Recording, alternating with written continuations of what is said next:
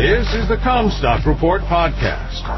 We are strong advocates for the American family farm and your top source for the agriculture markets. And now, here's your host, David Kruse. This is David Kruse with the Commstock Report. Campaign underway to get farmers to sell crops. There's a great example of what the bears think under the headline recently posted in Successful Farming magazine, Don't expect a repeat of last year's price rally. It is not as cut and dried as all of that. What we are arguing is not that bull markets have ended, as they have not, but whether conditions exist that kill them in ag markets.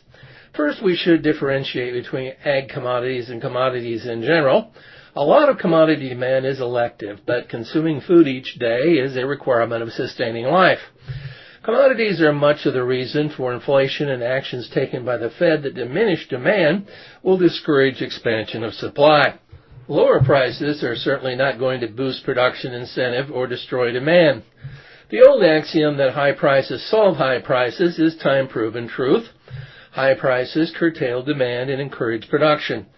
Eventually supply exceeds demand and you get lower prices. That process is at work in the corn market, but has some ways to go. No one that has been using corn has as yet curtailed demand. That is because they could still get corn if paying enough, and end users who use corn are still profitable despite higher prices. No one has lost money using corn yet.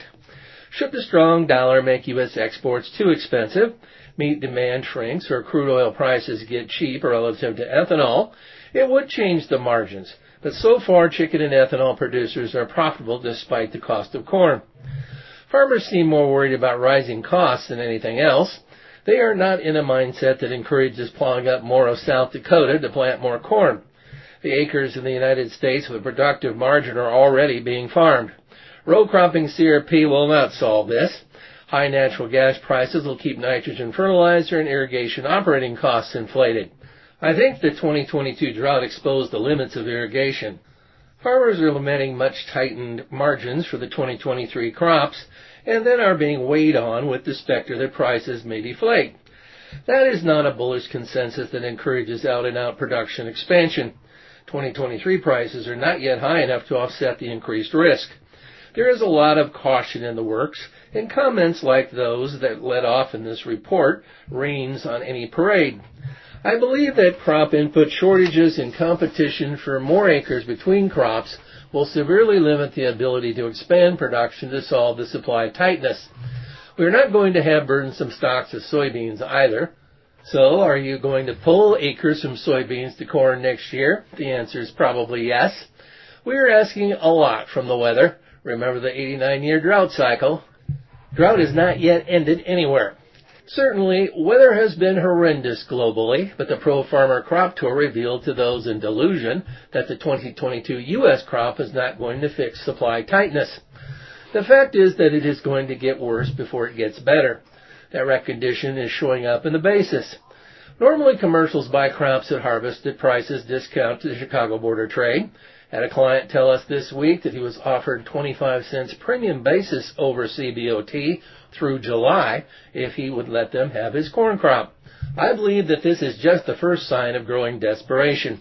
They're going to have to sweeten the pot all the while that they make sure that farmers are praised at every bearish headline that they can dream up in order to entice them to give them their crop when harvested. There are a lot of numbers to come yet relative to balance sheets that should build out the ramifications of what the Pro Farmer Tour found. Farmers should wait for them. It'll take improved trendline or higher 2023 yields to boost production to restore stock shortages. I expect that wheat-like market price rationing will yet have to occur in corn. That means that prices go so high that someone goes without, demand is destroyed as a result, that is not necessarily a good thing longer term. There will be a time to sell. The first thing that the Western Corn Belt will need to gain confidence in 2023 production potential is to see exhausted subsoil moisture reserves replenished this fall and winter. My weather app forecast the next rain here will be a tenth of an inch September 9th and temperatures reach 90 degrees again.